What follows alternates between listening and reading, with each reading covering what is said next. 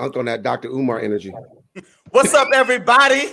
Engage podcast. We here. Y'all missed the y'all missed the, the pre-show, man. It was it was wild, but we are excited. It's been a, been a little minute since we've been here. We had to take a couple weeks off, different things, work, uh, traveling, personal things, but we are excited to be back. This is episode 20, and we have a familiar guest with us who I'm gonna let uh, Doc Smith introduce. But before we do that, as always, got to take care of some business and pay the bill. So make sure you follow us on Twitter at the Engage Podcast. Make sure you like our Facebook page, subscribe to the YouTube page, continue to push the message out. Today's going to be another episode like we always do, giving out free PD. And so I got the fellas with me, so we're excited. And we're going to do check ins. Uh, so I guess I give you guys a little preview of my check in. So I want to appreciate and shout out everybody who showed some love. Uh, today has just been about prayer and water. And that's it as I try to better myself, not just for my daughter, and my students and the people that uh, that I serve, but also just myself and put better energy out in the world. So I'm a little droggy, but I got my boys with me. I'm excited to be here. So that's how I'm doing. Uh, Ball, what about you, man? What's going on? Uh, I'm good. I appreciate you sharing with us. Uh, you know, being being open with the world about your know experience right now because that's real. You know, each each of us are in a different spot. So um, that's that's important that you share that, a little bit of accountability. But on my end, man, it's it's good. You know, I'm, I'm, busy just like everybody else. You know, we're coming towards the end of the school year, and you know, as as we prepare, you know, as as principals, you know, we we got all the things. You know, we got one foot here in this year this year, a foot next year, and just all the work that goes around that while we support our students, while we support our staff. So I'm, I'm excited to be here. I'm excited for the opportunity to uh, have our guest on again today and just dig into uh, to his thoughts on educational equity. So uh, just excited for y'all to be with y'all tonight. Good looking. Grand View's finest.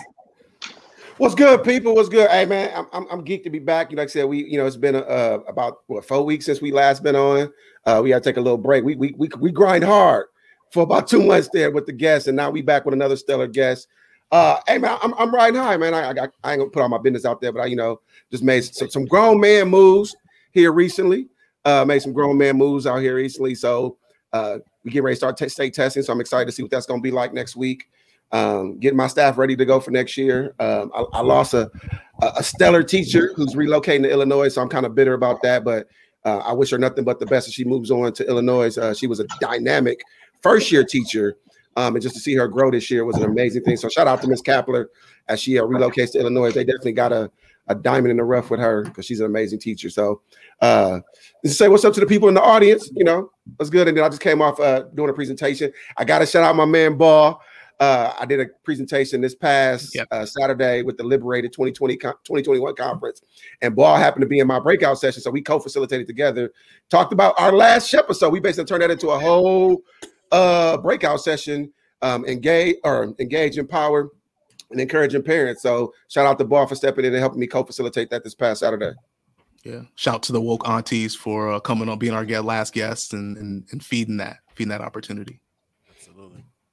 All right, so Doc, let, let him know who our guest is. He's he's not a stranger to yeah, the he's, show. He's not a stranger to the show, but let me give you a little bit about uh, Dr. Howard Fields and how we kind of cross paths. So last year, um, I had the the honor to be a part of the Missouri Leadership Academy. Um, and it learned a lot, you know, made a lot of connections. One, Beth Huff, who we had on the show, uh, had a chance to work with her and you know her become a mentor of mine. But um, Howard Dr. Fields was actually the facilitator uh, of my breakout group that I was in. You know, shout out to all the rest of the rabbits out there. Um, and the uh, death march that we went on that night out in the wilderness in the middle of nowhere to like two in the morning. Um, but uh, Howard, you know, Dr. Fields, we got a chance to kind of just rap and talk. And um, he introduced me to the Black uh, Male Educators St. Louis movement that he was doing. Um, had a chance to kind of do some work here in Kansas City under that umbrella.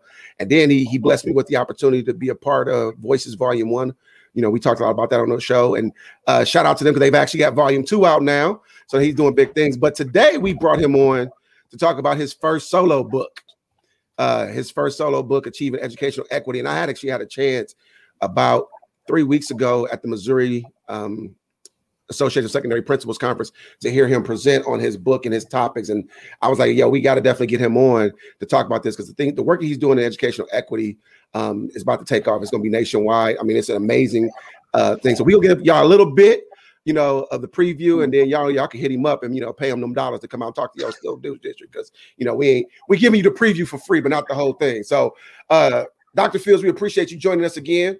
Uh, you want to give a little people a little bit about your background and who you are before we jump into the discussion? Absolutely. Uh, first and foremost, thank you for having me, uh, Brother Demetrius, Brother David, and also Brother Vashon. Um, the work that you all do on a daily basis, not even just uh, with this podcast, uh, but all of us have had days, long days at that, and still having the energy to continue this moving, moving forward. So, first and foremost, I appreciate that. Um, today, I, I, stand before you, I sit before you as Assistant Superintendent of Human Resources here in the St. Louis area. I'm also the co-founder of BME STL, which is Black Males in Education St. Louis. Um, I am the co-founder of um, EDUopenings.com.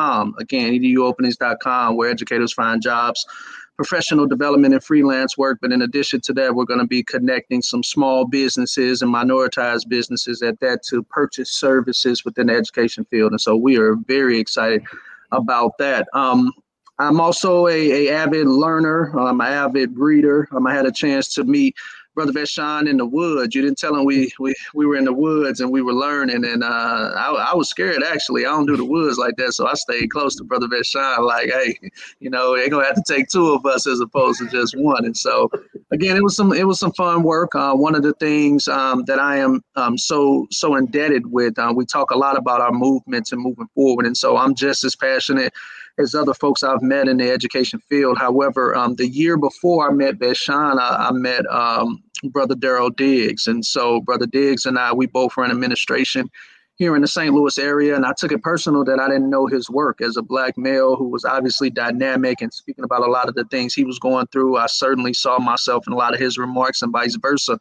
But I took it personal that we didn't know each other because St. Louis is small, administration is, is small, and black males in education, we're, we're not necessarily um, making up a, a vast majority of the field. And so we connected, and right after we connected, uh, months later, we formed BME STL. And I share that as my testimony because all of us, if we want to go you know, quickly we'll get started and do this work. But if we want to go far, um, we have to have a squad together. And so I also bring that up because all of us are one or two individuals or connections away to continue to do great work for young people. And so again, those are just some of the dynamics that I'm excited about. Um, Daryl and I, in addition to all the other work that we are doing, um, you may know us from Voices Volume One and Volume Two.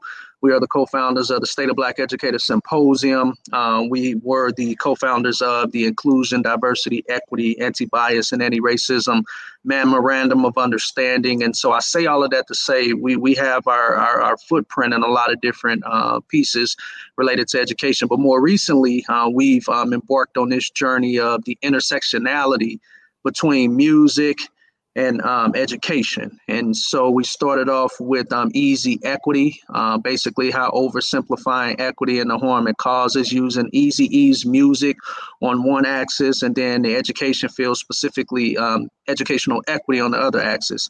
This past Saturday, we did the same thing with Lauryn Hill's music, The Miseducation of Education, and we looked at student experiences. Well, I bring that up because I'm before you talking about educational equity in a book because of Easy E. Like I would have never thought uh, one of NWA's finest would be uh, a vessel for me to have my first book. And it was in that presentation that I was asked to create a definition. We all use definition with regards to educational equity, but I didn't feel at that time there was anything very practical for us to really push on, specifically speaking of policies and all of that. And so that definition and that presentation, I mean, it was very well received. Afterwards, we got so much love that the next day I just went to the lab and started writing. And um, February the 21st was the um, first day I started to write with the book. April the 9th, it was released. It's already been identified um, by um, Amazon in terms of one of the newer books. We reached number one a few times, but also not just with Amazon, but some of our local bookstores, specifically EyeSeeMe here in the St. Louis area, a black-owned uh, business here doing very well, and some of the other local bookstores is doing very well. And so I'm, I'm truly humbled um, by the reason why I'm here, and I'm excited to be on the show.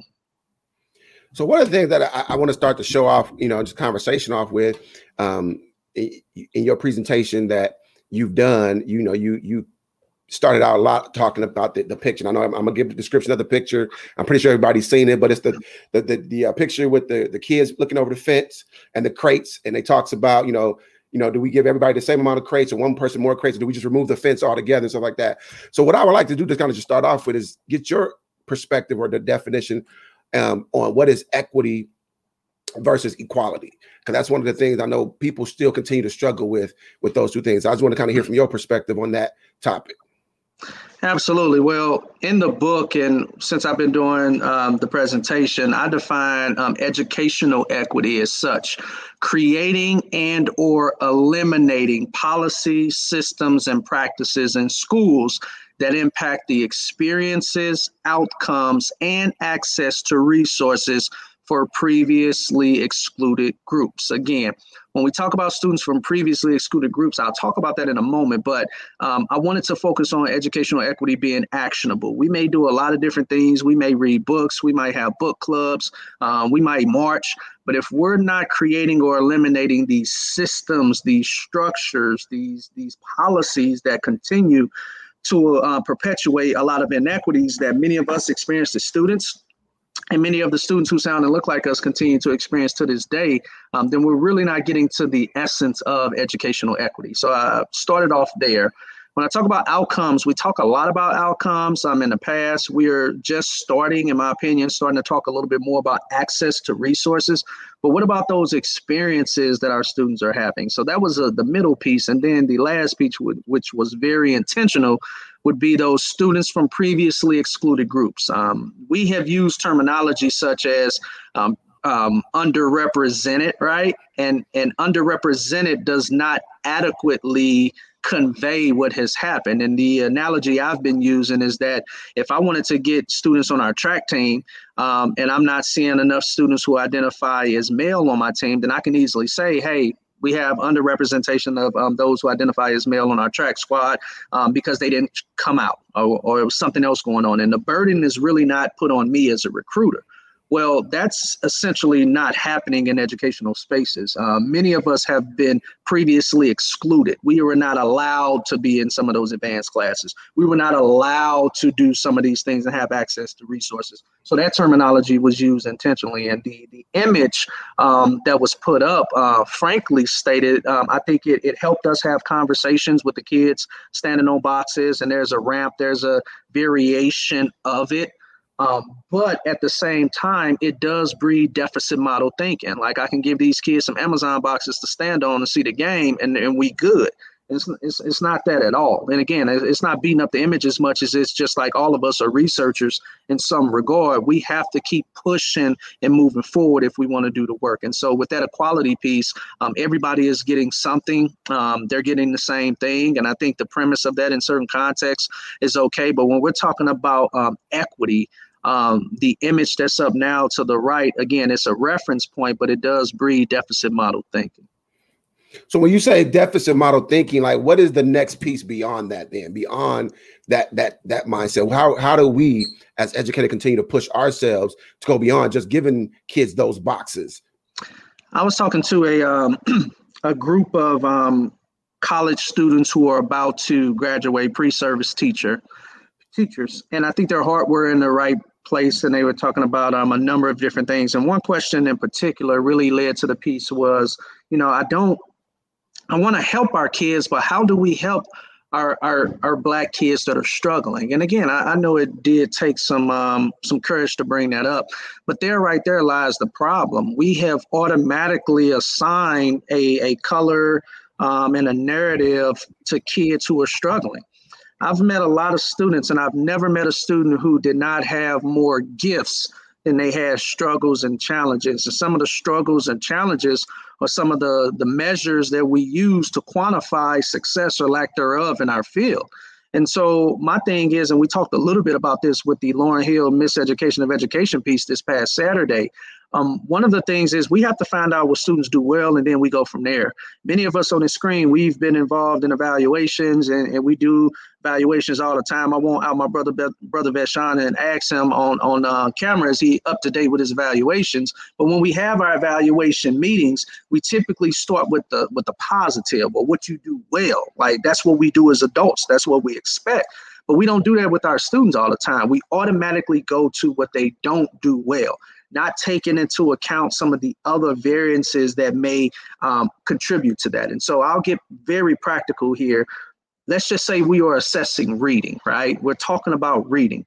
And research clearly suggests that if it's a book on fishing, more than anything related to that student being able to answer questions about fishing may not go to his his or her comprehension in fishing you can have a student who's on the, the lowest reading level possible, but if they have experiences or if they have a schema with fishing, grandparents, parents, etc., they will knock out a lot of those various different questions with regards to fishing. And we're contributing that to reading comprehension. And it, it doesn't have much to do with reading comprehension as much as it has to do with their experiences. Now, if you take that example and then we start talking about the world that our students live in and what they're accustomed to, um, it is not equitable and it is not even and it is not the same for all kids, regardless of where they come from, to be assessed on their prior knowledge. And so when we start looking at these kids who may not have experience with skiing and may not have um, experience with your traditional household or may not have experience with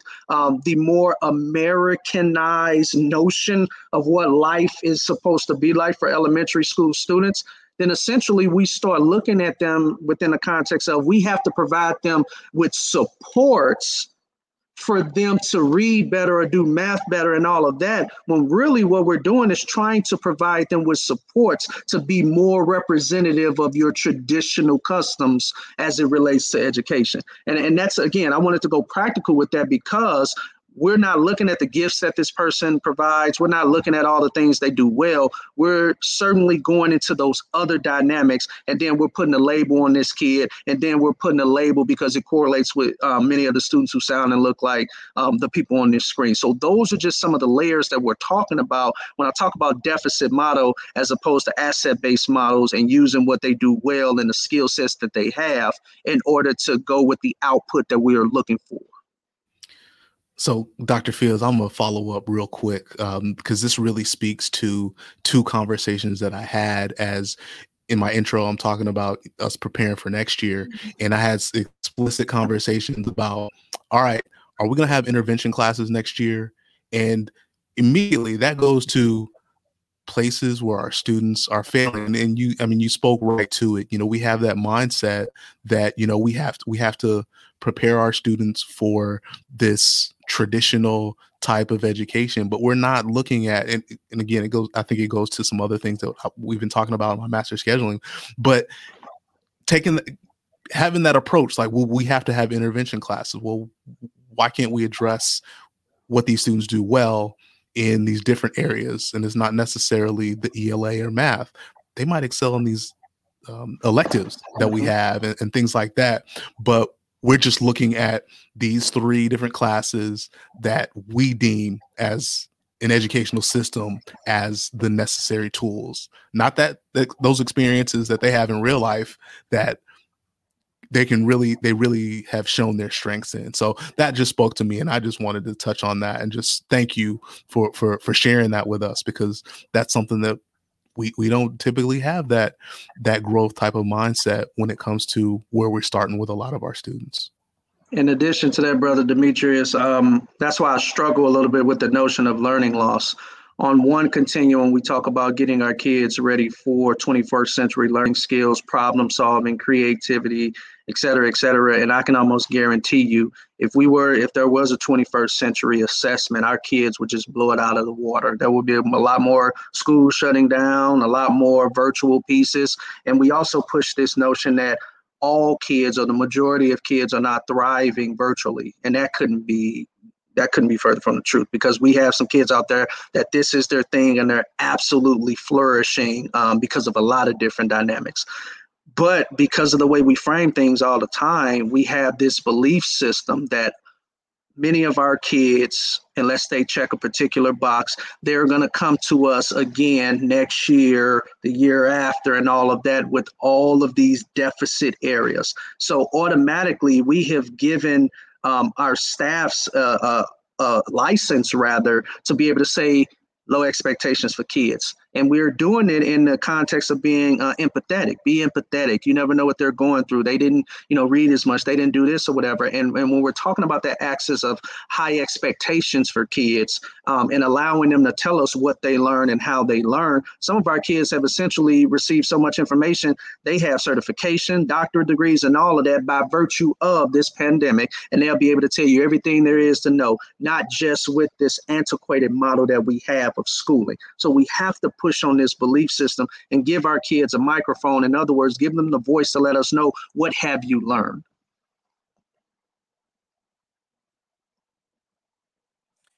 That and then I want to just to that comment that came up there about why is there no growth mindset when it comes to black and brown kids, right? I feel like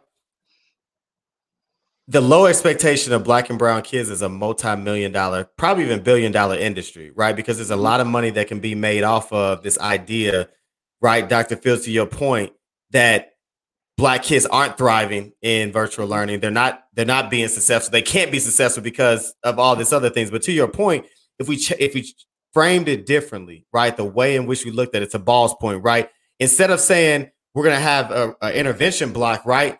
You know, we do a thing called success period. Now, right now, it's focused on inter, you know intervention, but we want to add a component for those kids that are thriving, right? right? Maybe there's a chess club, maybe there's a you know I don't know knitting or something that goes to the interests of kids to help them stay connected to kids, an art club, right, and a music club and different things like that, because it's playing on the strengths of kids and not always the deficits of kids. And I feel like that's the piece too about when you think about the equality thing is we're going to give all the kids a 30 minute block for intervention. Well, not everybody needs it. Equity is saying, okay, you might need the 30 minutes of reading, math, whatever, but you, you know what, you're doing great. I see you have a love for art. Let's continue to foster that love of art because that could be your scholarship, that could be your ticket, or music, or even PE or different things like that, right? You might have a really good basketball player.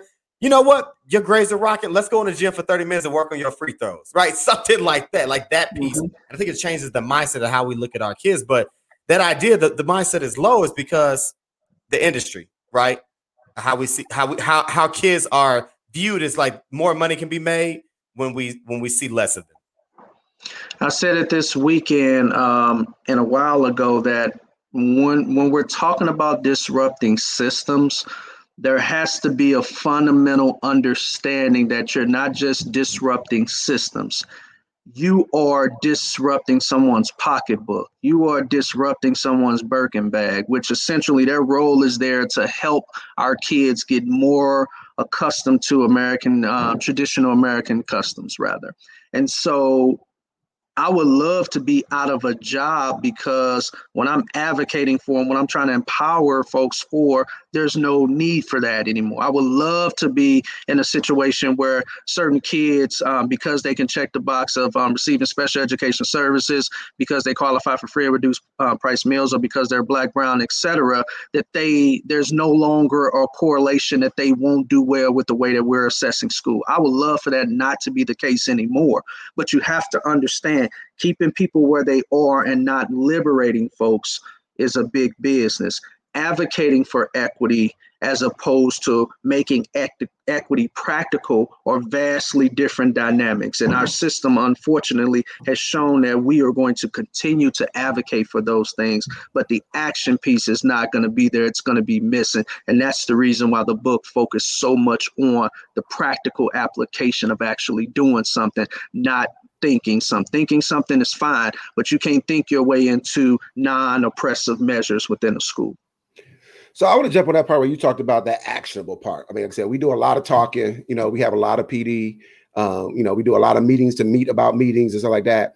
And there was something that you said um, in the presentation that i heard you speak when we were down at the lake that uh, kind of resonated me when you talked about secure your mask first you know and then you kind of went in and talked about from the teacher level to the building administrator level to the district leader level what this work looks like and what you can do that are practical things.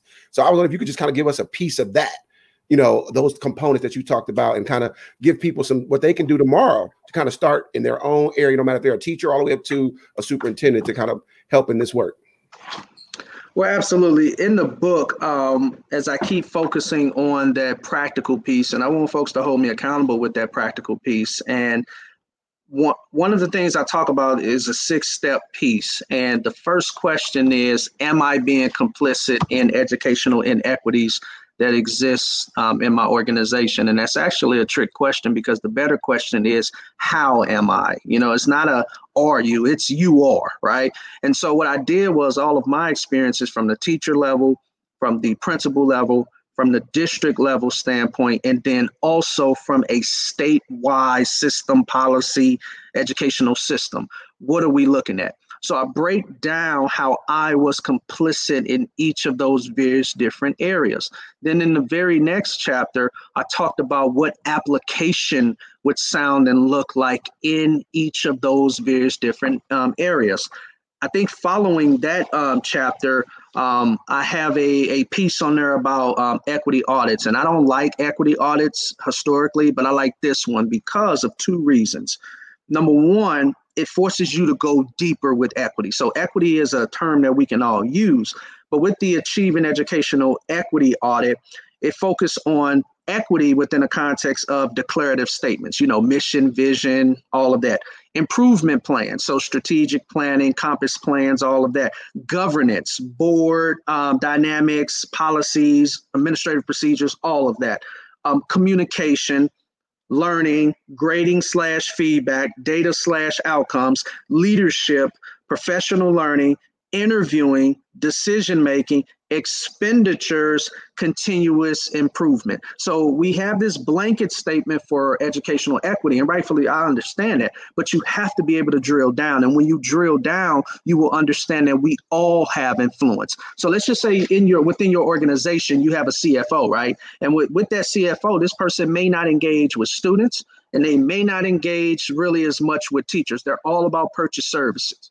Well, in a truly educational equity field or uh, looking at the audit, or you having conversations with your vendors about what they believe as it relates to equity, diversity, other areas. Um, what, what are their hiring practices? How can they support with us bringing in more um, uh, workers that or have been previously excluded themselves, et cetera, et cetera. So we have to drill down more and more. And to Vashon's earlier point or whatever, I also expand on that because we all have influence. And one of the difficult things about our work here, we're so quick to give up our influence, right? So the the teacher can say, "Well, I would do this, but I'm not the principal," and the principal will say, "Well, I would do this for central office." Central office say, "Well, I would do this, but the superintendent. The superintendent say, Well, I would do this, but the board, and the board is going to say, I would do that, but this community. And so we keep passing the buck and keep doing those things, not taking that internal view in and understanding, even if it's a small ripple in the pond, that we're utilizing our voice and our perspectives to be able to advocate and be able to empower others for educational equity. If you throw enough rocks in the pond, it's going to eventually create a wave. And then we can ride that wave and get some work done and get that momentum, is at least the way I frame it. Hey, Dr. Fields, uh, can we can we stay to that point that you were just talking about? Because you said something. I started thinking about my own network. When you got your CFO and your COOs, right, who aren't in some cases, or I say in my case, are not educators, right? Never taught in the classroom, anything like that. How do you have those conversations with them to understand that their role, right, does play a part right? So you talked about the, the idea with the CFO and purchasing and things like that about are they vetting vendors in that case? The same thing with the CEO. How do you do those things if you have non-traditional or not educators in those roles? I think I try to be proportional to my ears and mouth. I try to listen as much as possible. If I can get someone to sit down and have a conversation, I think that's a massive step forward. Mm. Um, a lot of people will say, "Well, I'm talking to this person. They're arguing. They don't. They don't agree with me. We're not getting anywhere."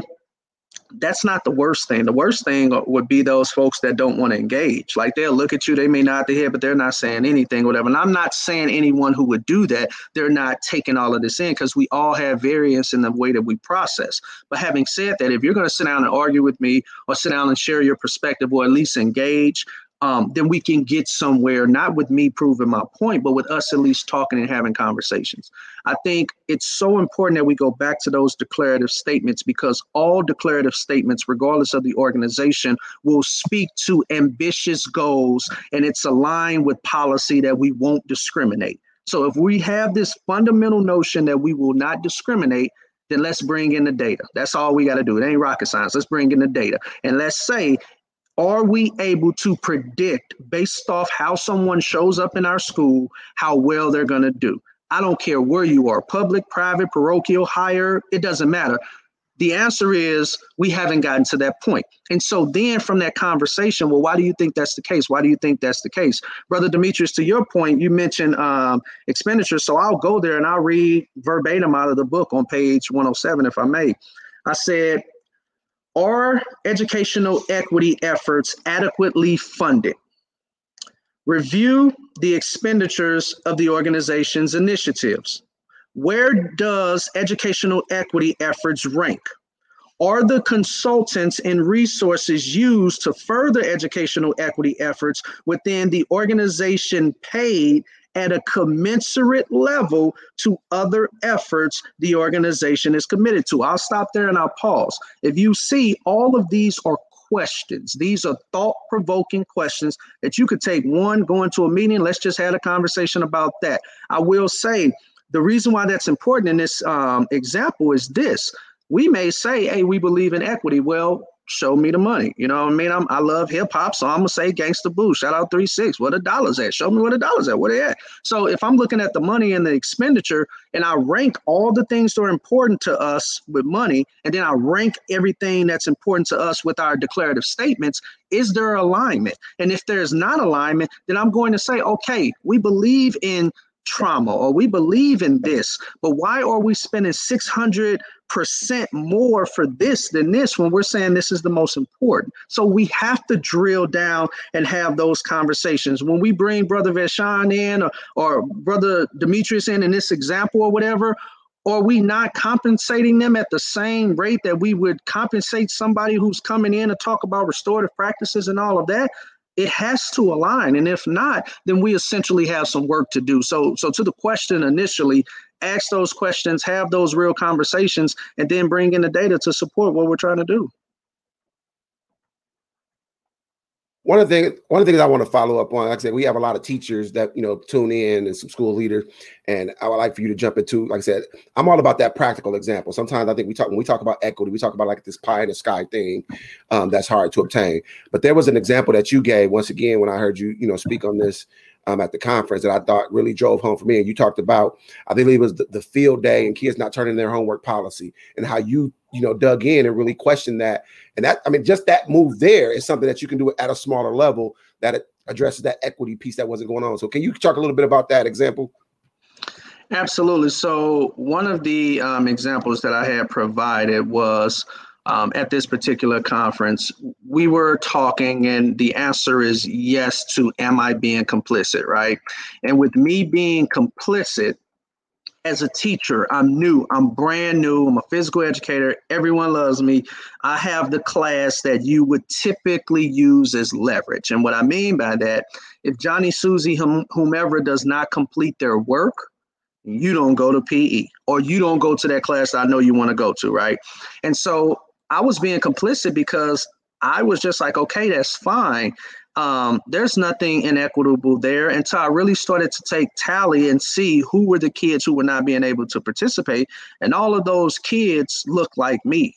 Like that, that's a problem. And so I paused there because it's it's hard for people to understand that legally speaking, you can accidentally discriminate. It's called adverse impact. You can accidentally discriminate. So I may not have malicious intent, but even if I don't have malicious intent, but I'm rendering an output where all the kids that check a particular box are the recipients of this, I'm discriminating. You can call it whatever you want, but I'm discriminating. And so what I saw was that, okay, this isn't working.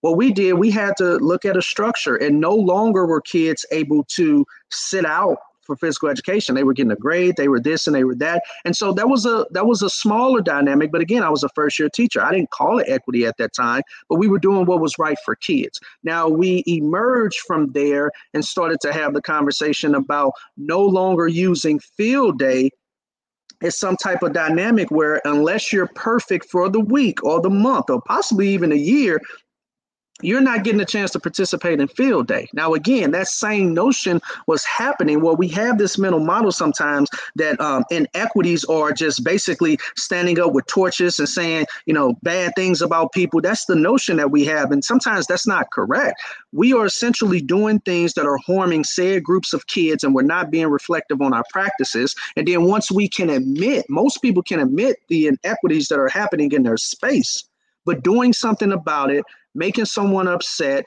causing a, a, conflict or having a type of relationship where you can push on your department leads or your um, grade level folks or even your administrators most people don't want to do that. And i say most intentionally. I found that educators we are so strong but at the same time we struggle with trying to challenge our colleagues about things and practices and situations we're putting in front of kids. And so that whole dynamic yes i lost friends. Yes there were some people that didn't um, speak to me in this instance when i turned into a principal. It was the same thing um, if you're serious about this work, you may see a, a, massive decline in the things you get for Principal Appreciation Day. But that's none of us went into education for that. We went into education to have impact for our for our kids and what we're trying to do. And so, um, the best reward that we're ever going to receive, I don't care your salary, I don't care anything you've received. The best reward you're going to receive is when you see a student years later that will say, "You made a difference in my life. I appreciate you doing this," or you have inspired somebody to do that. And that's what one of the things i enjoy about the book. People are reaching out and my work and my beliefs and all of that it's impacting kids that i will never have a pleasure and staffs that i will never have a pleasure to interact with. And that's the work that we all have to do. And the piece that i want to you know highlight there where you said you you can not have malicious intent and still discriminate against a group of people and just a quick story i remember last year as a first year principal you know when we started to really track our bis movement in the building and bis is one of the you know ways we look at um, basically not having discipline, you know, not having kids suspended. So it's a, a model of discipline that we use. But anyway, when we track the movement and at semester, you know, we put up the data on the number of how many buddy room movements teachers had. And on one particular team, there was an average of about 12 movements, but one teacher on that team of four had 90 by herself. You know, and it was that data that you know we drilled we drilled down deeper into that and said out of that 90, 60 of them were black males. And out of that 60, 40 of them was three specific black males. And really talked to her about like what are you doing to intentionally build relationships with those kids? You know, mm-hmm. and really and asked her to really challenge her practices when dealing with that. And I said, that she, like I said, she wasn't being malicious in any, but if we didn't have that data to say, look, this is what the data is bearing out. Mm-hmm. So obviously, you might not intentionally be doing this, but it's happening. Yep. And to say, like, I mean, to see her transformation, I don't get me wrong, she she was pissed off for a minute there that we put her on the spot like that.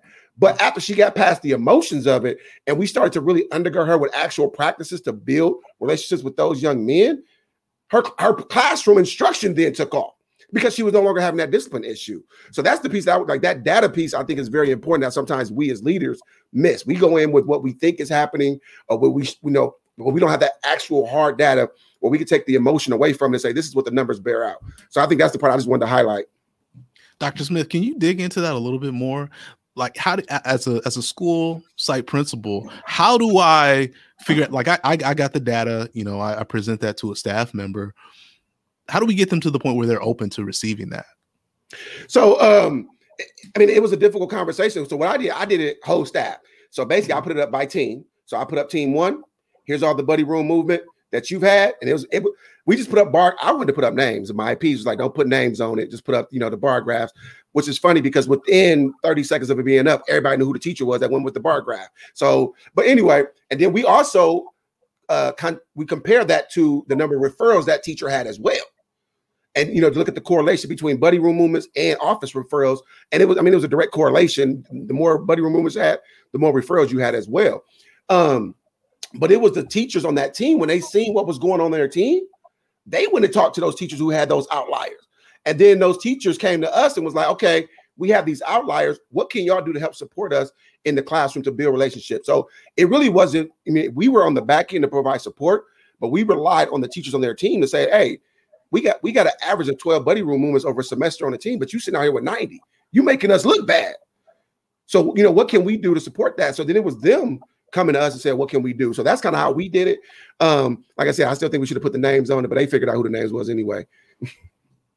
you, I'm going to bring up something you probably don't even remember this. This was from um, OLE, um, and we had the best team ever. We really did. But this goes to the notion of what you were stating in terms of accidentally doing things. So this was a there was an activity, right? And the activity you had to go in. I think he knows where I'm going with this. there was an activity. And essentially we had to create something. And they couldn't talk. And so what we said was up to, let's just say, one of the persons on your team, they are trying to sabotage what you're trying to do. And everybody else is on your squad, at least one, right? But they couldn't talk. And so someone would go out and they would talk and tell them what it was, but you had to second guess everything because you didn't know who was trying to sabotage and who was what. Well, I'm sitting there watching and I listen. That's that's my perspective. So Brother Vashon came out and then, you know, he he went a few times or whatever. So then he started to get these looks. So I'm watching. I'm like, oh yeah, it's about, it's about to go down. So so Vashon and I were the only ones in our squad that that were uh, people of color, black in this instance, I believe. And um, one of the things came up. They said, "Well, I, I don't know if I can really trust him." And then the comments that just kept going. So it was my responsibility. I said, "Well, what do you mean? Like, what do you, you know, whatever? Is it because it is because it's because he black? You know?" But it was it was like a it was a trigger. And Vashon, tell me if I'm if I'm lying. It was a trigger. And so what I did was after that, um, the conversation continued, and in our debrief, I said, "Listen, it." your intent is one thing, but what you said was something else. And I can only go by what you said. This isn't, I'm not beating you up or anything like that, but I'm letting you know as educators how many times we accidentally say something and we're, you know, I don't believe anybody had malicious intent, but I had to say something. Now, still to this day, I still got people in that group. They don't even speak to me, speak to me, but it had to be said, and that goes with the notion of we can accidentally discriminate, but we can accidentally exclude. And that's one of the pieces I want to go with that. We accidentally exclude so many students, we accidentally exclude so many staff members, and then we wonder why those students or staff members leave our organization or leave the field entirely. And with that, just real quick, Dave, I was going to kind of because mm-hmm. and the whole the every activity we did, there was some takeaway we had to take away from it. So for this one, there was this thing called a phantom rule, where we in our head make up you know, the staff member that's not going to buy into what we're doing. And that was the thing, the reason why I felt, you know, when I presented this information to staff, I had to have that data. I didn't want anything to be left to ambiguity, you know. Um, and I think also in that that moment, you know, it was a learning moment for those people who didn't know that they were using that terminology, you know, or we don't trust him just because he, you know, because I'm I'm being completely honest. Some of them were like, yeah, we, we don't. He might be the person that sabotages because he's the only black person in the group, you know. And and it took time for them to sit back and really reflect and say, dang, am I, you know, what biases am I bringing to the table, you know, in the environments that I'm working in? So go ahead, Dave. Yeah, we ain't talking about race no more that whole trip. but uh, to the real, that's how it always happens, right? Once once you have that one awkward moment, it's like, all right, we're not doing this again. so, Dr. Phil, something I want I want to ask you, and I'm gonna ask this whole group, but you know, Ball and and uh, Doc Smith, they know where I'm going with this because you talked about doing things possibly accidentally, but having you know a larger ramification. So a, a conversation that we talk about um, a lot. I tell them, I tell them one show is we are in the process end of the school year looking at matriculation of students. Right? Are we going to pass students on, or are we going to retain kids? Right? And so I brought it up in the show. I think I mentioned it that you know as as of now, you know as it stands today, we do have kids on a retention list. Right? And and a lot of people are saying right, and it's been brought up that it's not it's not equitable to retain children during COVID. So I, my thoughts is this, and you have kids. So our school, of the 205 days that we will be in the school year, if we stay on the pace that we're at and no more interruptions, 175, almost 180 of those days, we would have had a majority of the kids in the building in person, not virtual, right? So there's not this idea where half our school year has been virtual we just have some kids that if we continue to put them in or we if we move them on, we're gonna pile gaps on top of gaps, right? and you got to kind of take a step back in order to get kids to move forward. So we do have a, a small list of of kids that we are looking at retaining. But again, I have the final say, so it's definitely something I'll open with. So I've I've talked to a lot of people. If you don't mind, I would love your thoughts about the idea of retaining kids, specifically during this period, this COVID period, during this time.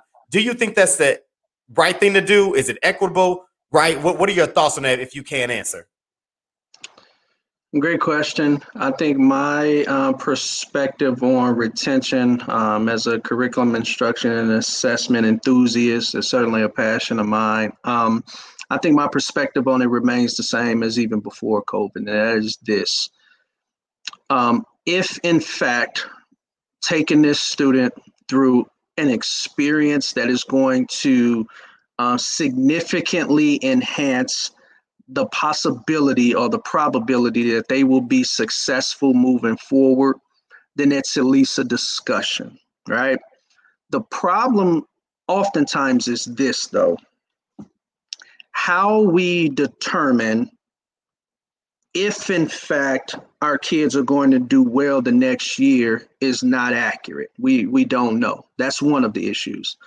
The second of which is there's an assumption that it's going to be a new effective strategy or a new effective teacher or a new effective system that is going to be able to impact them so much so that we will be able to reflect and say that was a great move.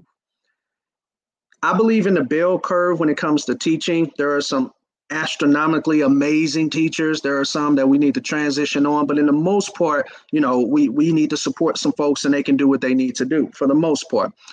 But when we look back at the, the data and when we look back at the experience and everything that we have with regards to attention, uh, retention in a normal year, it does not render the output that would align to our belief system or our fixed belief system that more is going to help. So in this case, when you look then at data suggesting retention, my question would be a better question.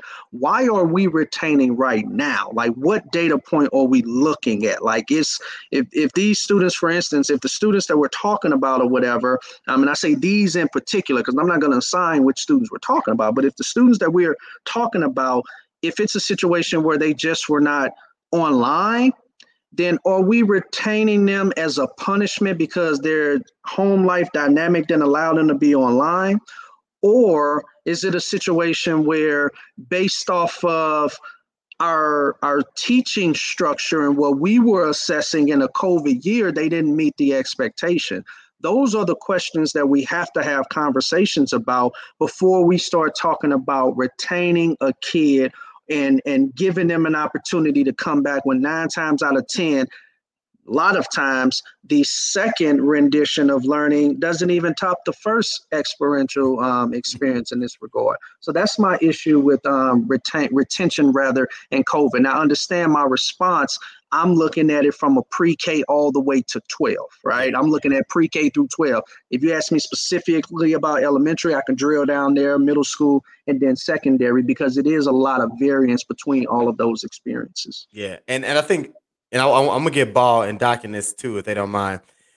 We're not using as a punishment for kids not logging on, or even the one that you have in traditional years when kids that have attendance issues, they say, "Well, I'm gonna retain the kid because they ain't come to school." Well yes, attendance is a data point, but did you look at how that kid performed, right? And so when you have elementary, typically in kindergarten and younger grades, if a if a kindergartner doesn't know their letter sounds, right, then it may be more difficult for them to do the first grade curriculum. Or if they are struggling with foundational reading in first grade, it may be more difficult as they move on to chapter books and more comprehension in second grade, right? That's a little easier. I think when you get to fourth, fifth, sixth grade, it does become a little more difficult where you have to look at the data.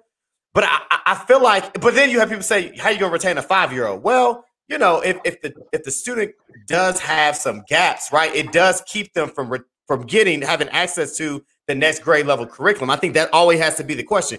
But the main question is, if by retaining this child, will they be successful? If the answer is no, then like you said, retaining them it does nothing but destroy their morale. But I also feel like like moving a kid on that's struggling, you can do more detriment because that you're going to continue to pile that kid on a failing grade after a failing grade. But again, I'm, I'm open to it. But we're not using I think it. summer school. I think summer school and weekend academies mm-hmm. and all of that have to be part of the conversation as well. Like if we're talking about a teacher being able to be with a kid for the whole entire summer, I would question in. I mean, I would say actually the the learning loss that we keep using in a traditional year that's going to be smaller. If we're being specific in terms of a lot of the cute things that we used to do in school, that has been exposed due to COVID. Like we realized exactly how much time we were wasting with these nefarious different activities, and none of which got to the essence of what we're trying to do. So now that we appear to be very streamlined or more streamlined in our approach, what would summer school and what would some of those other dynamics sound and look like as opposed to saying we're going to pause your learning? We're going to bring you back mo- a lot of times to the same structure. You know how kids are. I mean, if they feel like it's something personal, they won't learn as much as we would like for them to learn. And so we put you in this case in a classroom with the same instruction that was not working for you the first time. We give you a 2.0. And then in this instance, the teacher will feel better and say, Yeah, I taught them more when the evidence of data doesn't support that. Absolutely. So, Ball, Doc, you guys are middle school because they know I'm a, Dr. Phillips, I'm an elementary. So, our school is K 6. As middle school, particularly in this time, what are your thoughts about retention? And we're talking, we're, let's talk about this year, right? Because it's a different conversation than other years. What are your thoughts around this equity piece about retention and retaining students? So, I'm not going to restate everything that you already said about the routine. I just want to add two things. First of all, my thing I'm first looking at is what is the standard we're using to measure the kid's success? And do we really have a truly defined standard of success? Because I think a lot of times we have this, you know, very subjective measurement tool, you know, that we're using to measure the kids being successful. So that's the first thing is what are we using to actually measure this kid as being successful? And then the other thing I want to say is I don't want to have the definition of insanity, meaning we're doing the same thing over and over, expecting different results. So hypothetically, let's say we have three teachers that teach on this grade level, and we're going to retain this kid. If the other two teachers didn't have success with lower level kids, what is the point of us putting this kid in that class next year? Because they're not going to have success with that kid either. Now, if I got a stellar teacher that can do great work with kids with deficits, maybe then yeah, I can put them in there and that teacher's going to have some some success with them. But if if like Dr. Phil said, if we're looking at teachers on this bell curve, mm-hmm. and the teachers we're talking about putting this kid class in, they sway more to the lower end of that bell curve it's not going to be beneficial to put that kid back in that grade level in that class. And I want to shout out my AP because uh, my, my belief my belief is just like hers. I believe intervention is more effective than retention. Mm. You know, one of the things that we're going into next year that we're going to really put push is the core plus more. How can I give kids their core instruction plus, plus more to fill fill those gaps, but also to accelerate my higher level learnings at the same time. So we're implementing Bulldog Block, which you talked about, Dave, a little bit, y'all success mm-hmm. hour, whatever, where we'll have time in the day for every grade level, every kid, that if you have some deficits and some errors, we'll have time to fill those gaps. But if you're on grade level, we have time to push your thinking and enrich your learning at the same time. So that so my two Love things that. is what is the standard that we're measuring it against? And secondly, if you got a teacher that's not going to be successful with that kid the next year, there's no point in putting them in that grade level again. Yeah. Well, because that retention piece, yep. I, mm-hmm. I, would say that intervention piece that I've seen a lot of times, we are the cause of some of our students not doing well because the, this whole notion of tier one versus tier two. You mean to tell me the tier one instructor, which is that classroom teacher. or that course teacher, will basically allow somebody else who oftentimes is less qualified take this kid and no more is it tier one. It, we're calling it tier two but they're not getting tier one. You can't just skip and go right to tier two and you haven't had tier one. That, that, that doesn't make yeah. sense. So we're having somebody whether it's an aide or, or somebody else who's who's less qualified no disrespect basically be responsible for tier one and tier two. And then we throw our hands up like, I don't know why Johnny, Susie, whomever isn't doing well. Like those are some of the structural things, the process things that we have to look at when we're really talking about possibly retaining the students. And and Bob, before you go, that that might be a show, right? That the the importance in the in understanding interventions, right? Because Doc, to your point, if you had a team of three and this kid was struggling and you had a rock star teacher then at some MTSS meeting or some intervention meeting, someone would have said, This kid needs to move. And, if you didn't do that, then I agree, then we shouldn't even have retention as a conversation. But that's that piece. If you're not running a kid through an MTSS process, one, looking at tier one, the core instruction, then put it in the intervention, right? Whatever that is, and, and following it through a cycle and involving the parent and everybody like that. If you're not moving through that piece and just saying this kid can't learn, so let's just retain them, then that's the issue. So, ball, your and real quick, go ahead. Before, before ball go, because that was uh, Dr. Fields brought up a great point, and that was one of the things that we looked at when we talked about doing our bulldog block next year. Is I don't want somebody else doing my tier two instruction. I want that core teacher doing tier two. Exactly. So, so when we're doing our bulldog block, it's the core teacher providing that tier two instruction as well. And then if we have to drill down to tier three, then we find the time to make sure that core teacher is doing it. I don't need to bring in. Now I do have a reading interventionist who used to be my ELA teacher who knows is a reading specialist, but I want core teachers a part of that tier two instruction as much as possible. Absolutely. But today, before we go to Brother Ball, one more thing. Um, brother David, I said this earlier. Like to your point, somebody would have saw that. Yes, a lot of times, most of the times, people say that. I'm like, I'm sorry. Most of the time, people know that, but when it's time to say something, we looking at each other like we shooting free throws, you know, in the words of Mur- Murphy Lee. So mm-hmm. we have to then, once we know something, say something, then do something. Absolutely. Yeah, absolutely. Well, I'll just be real quick. I think that in my district we don't we don't retain students. Mm. Uh, I, I think that intervention piece is something that's really critical. But I want to go back to something you said, Dr. Smith, as far as what's the assessment tool that we're using, mm-hmm. because you know we look at our grades when I've been in other districts, and you know the kids that we have on our DNF list, they're on that list because they're not turning in work. Not it, it's not based on what they know and what they don't know. It's based mm-hmm. on them turning in work. So we've been doing a lot of work. Um, this year we had uh, Rick Wormeli come and do presentations in our district about you know grade reform and how we do that because unfortunately that's the indication that we're using uh, to end up failing students and it's not an indication of what they can do it's just an indication they didn't turn the assignments in so you know and from my aspect we really got to look at that system and that structure mm-hmm. about how we're assessing students and determining whether or not they're meeting the standards and if it's not clear and we're just going on arbitrary what's being submitted and what's not we don't know what the kids know mm-hmm. That's a, that's a good point about those grades. I've seen a lot of kids get retained because they had multiple Fs. But then when you pull the, the assessment data, it's like, well, dang, they actually they pass, right?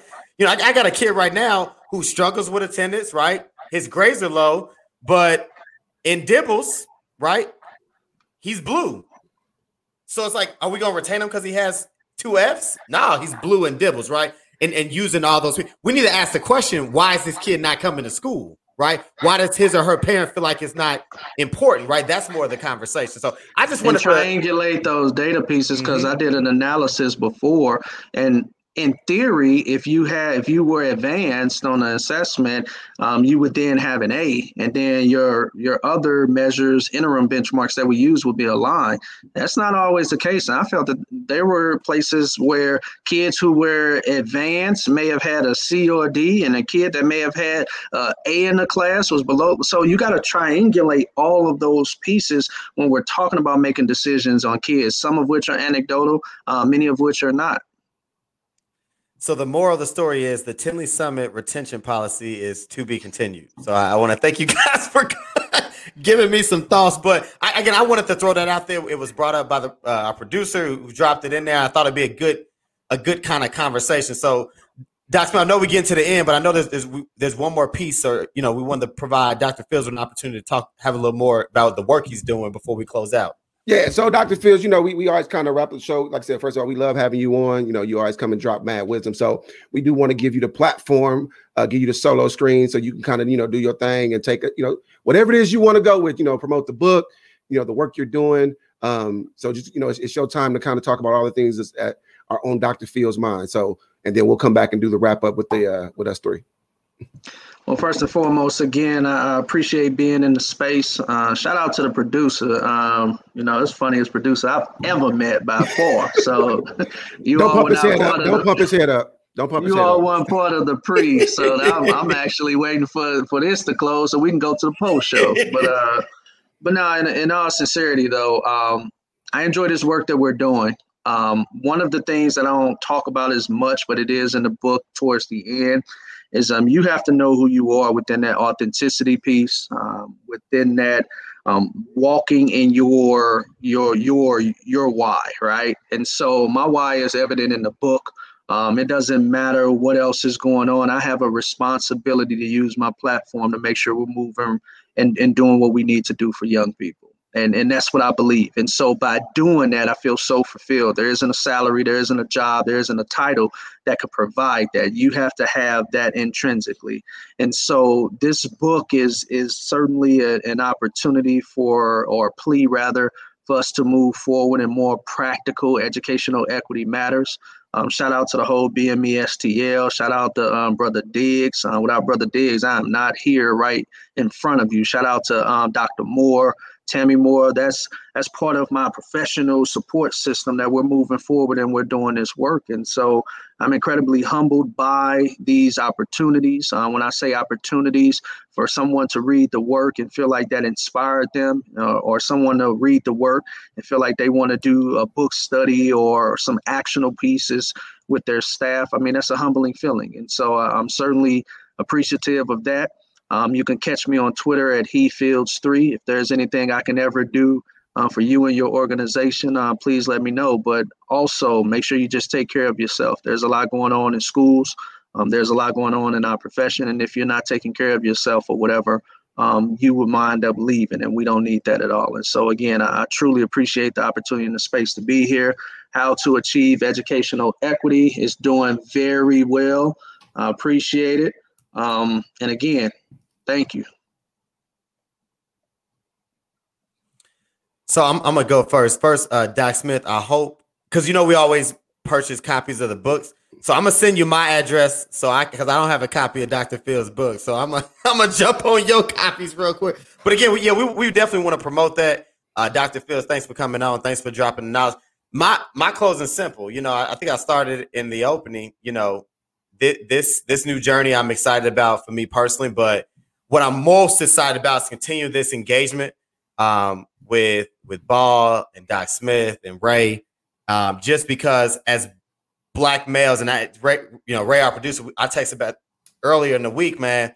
This stuff, this stuff, in these in these uh these these these black people being killed by the police, man. That's the the young man that got killed in the high school bathroom or the bathroom you know, it's, it's just a heavy time. And so, but it's good to be around positive black men in the work the same as me and connecting. So I'm I'm appreciative for that. And so even in that journey, I'm gonna make sure that I continue to tap into that a lot more because this space is safe and, and it's comfortable and it's a place where I can truly be free. And so I appreciate you, brothers, and all the other brothers that I connect with. And let's continue to grow and develop in this space because this is a tough time we're going through right now. I'm, I'm, gonna jump in as I will let Ball close us out. Um, first of all, I, you know, I want to shout out my co-host David McGuire. Uh, if you ain't checked out the Recess podcast yet, you need to go check it out. He's doing big things in Indy, so I do want to shout him out in the work he's doing uh, down there in Indy. Uh, once again, shout out to Ball for helping me co-facilitate this past weekend at the Liberate conference. And then I want to talk, you know, just about Dr. Fields, who every time I've ran into him at any, you know, organization or any function, he's always shown up authentically as you. And you see, I rock the being black is dope. Uh, but I want to talk about uh, it's a comment he made at the last conference we was at, and he was talking about the book. And um, he said he woke up that morning, early in the morning, and had someone in his mind. So he sat down, you know, back in the day when you had a tape or a CD, you had that bonus track. So he went ahead and dropped the bonus track for the book. And I was just like, that's that's kind of, I mean, that's the kind of leadership we need. You know, some people that can relate to the struggle of the black people, you know, uh, and what we bring to the table from an entertainment standpoint and how we change that into an educational thing as well. Uh, I do want to shout out to all the educators out there. Next week is Teacher Appreciation Week. And this has been a hell of a year for educators. So I just want to shout out all the teachers out there and everything that you've come through this year. Um, I watched a video yesterday uh, of a teacher. I can't exactly remember where it was at, but basically he was resigning in front of the board and he kind of just let the board have it, you know, and just talked about how he, you know, they were making decisions um, about things going on in the classroom that were kind of counterproductive because they were sitting on a stage eight feet apart from each other, but yet they want kids to sit next to each other in classrooms. Um, so just really shout out to you teachers who did everything they could to make sure kids still got educated this this week. And as you know, always know, we do the book giveaway. So if you hit me up on Twitter, I do have five copies plus one because I can get David one. Uh, but I do got five copies of the book. So hit me up on Twitter and I'll make sure you get that copy of the book. Um, How to Achieve Educational Equity by my boy Dr. Fields. Go ahead, but I want to. I want to. All right, I'm gonna finish up. Finish it up. All right. Uh, I got my copies as well. You can hit me up. I got four, you know, four for the founders. So please reach out at Demetrius underscore ball on Twitter, and uh, I got you. Uh, just to close out, I, I, was able to spend all day in classrooms today. Uh, I was I was finish up those evals. Thank you, Dr. Fields, for bringing that up. Finish up those evals for the year, but also able to just have conversations with students and just talk about, you know, how we show up at school every day. And it it was the motivation that I needed uh, to to continue on and finish this school year strong because we've got some impressive young people. They're thoughtful. They want to be engaged. They appreciate being back on campus. We, as I mentioned before, we're back on campus for everybody that wants to be four days a week, and uh, it, it's it's been awesome for them to for our students and for our staff to be engaged that way. And so being able to be in classes is is why you know I'm here to to feed off of these students and to support them provide them the opportunities that they need. Uh, and so keep that fire going, everybody. We appreciate you listening to the Engage podcast, getting that PD, this free PD that we provide every two weeks. Uh, su- super appreciative of Dr. Fields spending some time with us and and and helping us dig into this equity piece uh, because we all need it. It's it's not just work. It's not just the work. It should be a part of who we are, not just what we say we are. Happy Delta Versary to Doc Locks. Happy Delta Versary. Happy Delta yes. Doc. Thanks, Doc, for always supporting the boys. Always. And this has been another episode of the Engage Podcast. You will see us here soon. Again, episode 21, free PD. Until the meantime, share, like, comment with your folks, and we'll see y'all again. Peace. Go mob. Peace.